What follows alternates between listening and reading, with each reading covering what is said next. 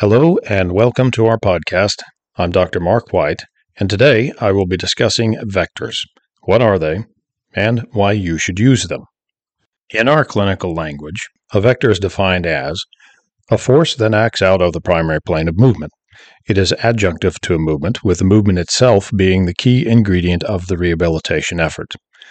The vector is used to stimulate a reaction that aids or supports the targeted movement intervention.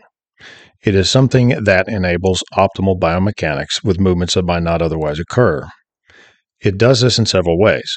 One main way is the introduction of a neurological stimulus that causes reactive contractions in the targeted muscles that are reacting to the force imposed by the vector. So, what does that mean? Well, to put it more simply, it means that when we apply a force to the body, a reaction occurs. And we can do this strategically in such a way that we get a beneficial reaction as opposed to one that is harmful. And some examples will help illustrate the concept. If we have a patient who has a problem with their knee, and they're doing a squat, for example, or a leg press, and they'll have a stereotypical medial collapse with internal rotation of the femur and that causes a twisting motion at the knee that causes some pain. If they're able to maintain external rotation and abduction at the hip, then they're able to perform pain free. You'll see this commonly in patients who have uh, classically described maltracking patellofemoral problems. And you'll see this also in patients who have knee osteoarthritis. There's a variety of pathological conditions where you will see this expressed over and over again. So again, the fix too is have the patient execute external rotation and slight abduction so that the knee is moving out instead of in as they perform the squat and the leg press. And then they can do it pain free or at least with reduced pain.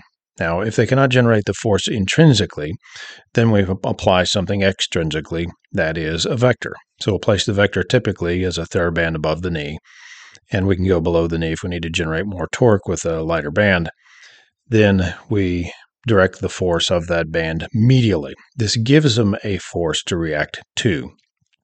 And that's a lot of times easier for a patient to accomplish than us simply telling them and verbally and tactilely cueing them to maintain a certain angular position of the leg while they execute the squat.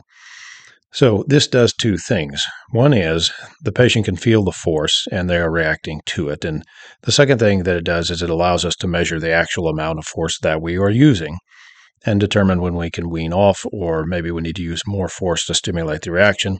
The point is that we can measure it. And because it's measurable, it's something we can document. It's objective. Now, a couple more examples to help illustrate the use of vectors. If we have a patient who hurts when they flex their shoulder, then we might use a vector in the following way. We can wrap a TheraBand around their pelvis. We can create a pull that generates some torque in the pelvis relative to the spine. They have to counteract that force. This creates a stabilizing reaction on up the kinetic chain that helps the spine remain more stable. And the patient flexes their shoulder. Now they can move farther without hurting, or at least without hurting as much. And the phenomenon that's observed there is thought to be based on the uh, stabilization effect of the counter rotation of the pelvic torque. And we've used this in a number of cases where we needed some other way to get at a stabilizing reaction that will help generate the platform off of which the scapulothoracic muscles need to work so that the rotator cuff muscles can perform their job more efficiently and enable the movement. This really helps illustrate the idea of regional interdependence. And when these techniques are deployed remote to the area of concern, and it has direct benefit for the area of concern, then I think we can make a pretty good argument that that is what's happening. I'll leave you with a final example. This is one where we're not using a TheraBand or tubing or some other mechanistic device like that. Instead, if we have a patient who has an ankle sprain or an ankle instability and we need to recruit more contractile elements that are actively working to stabilize the joint, we may want to bias that joint at something near in range where they have problems at their critical angle. Well, a solution to that then is to put them on an angled platform while they execute some other movement. And we'll put a wedge under their foot that may bias them into supination, for example, and then ask them to do some work. If they're able to do that work at in range, well, the vector here in this usage is the ground reaction force coming up and acting through the joint. That line of action relative to the angle of the joint creates the vector because we can resolve that down into the xy vector components, for example, x, y, and z in three dimensional space, but typically we're looking in a plane of motion. Well, we can resolve it down to those vector components. So our vector comes out of this by way of the component forces that are acting out of the primary plane of movement. The main takeaways from today's talk are as follows.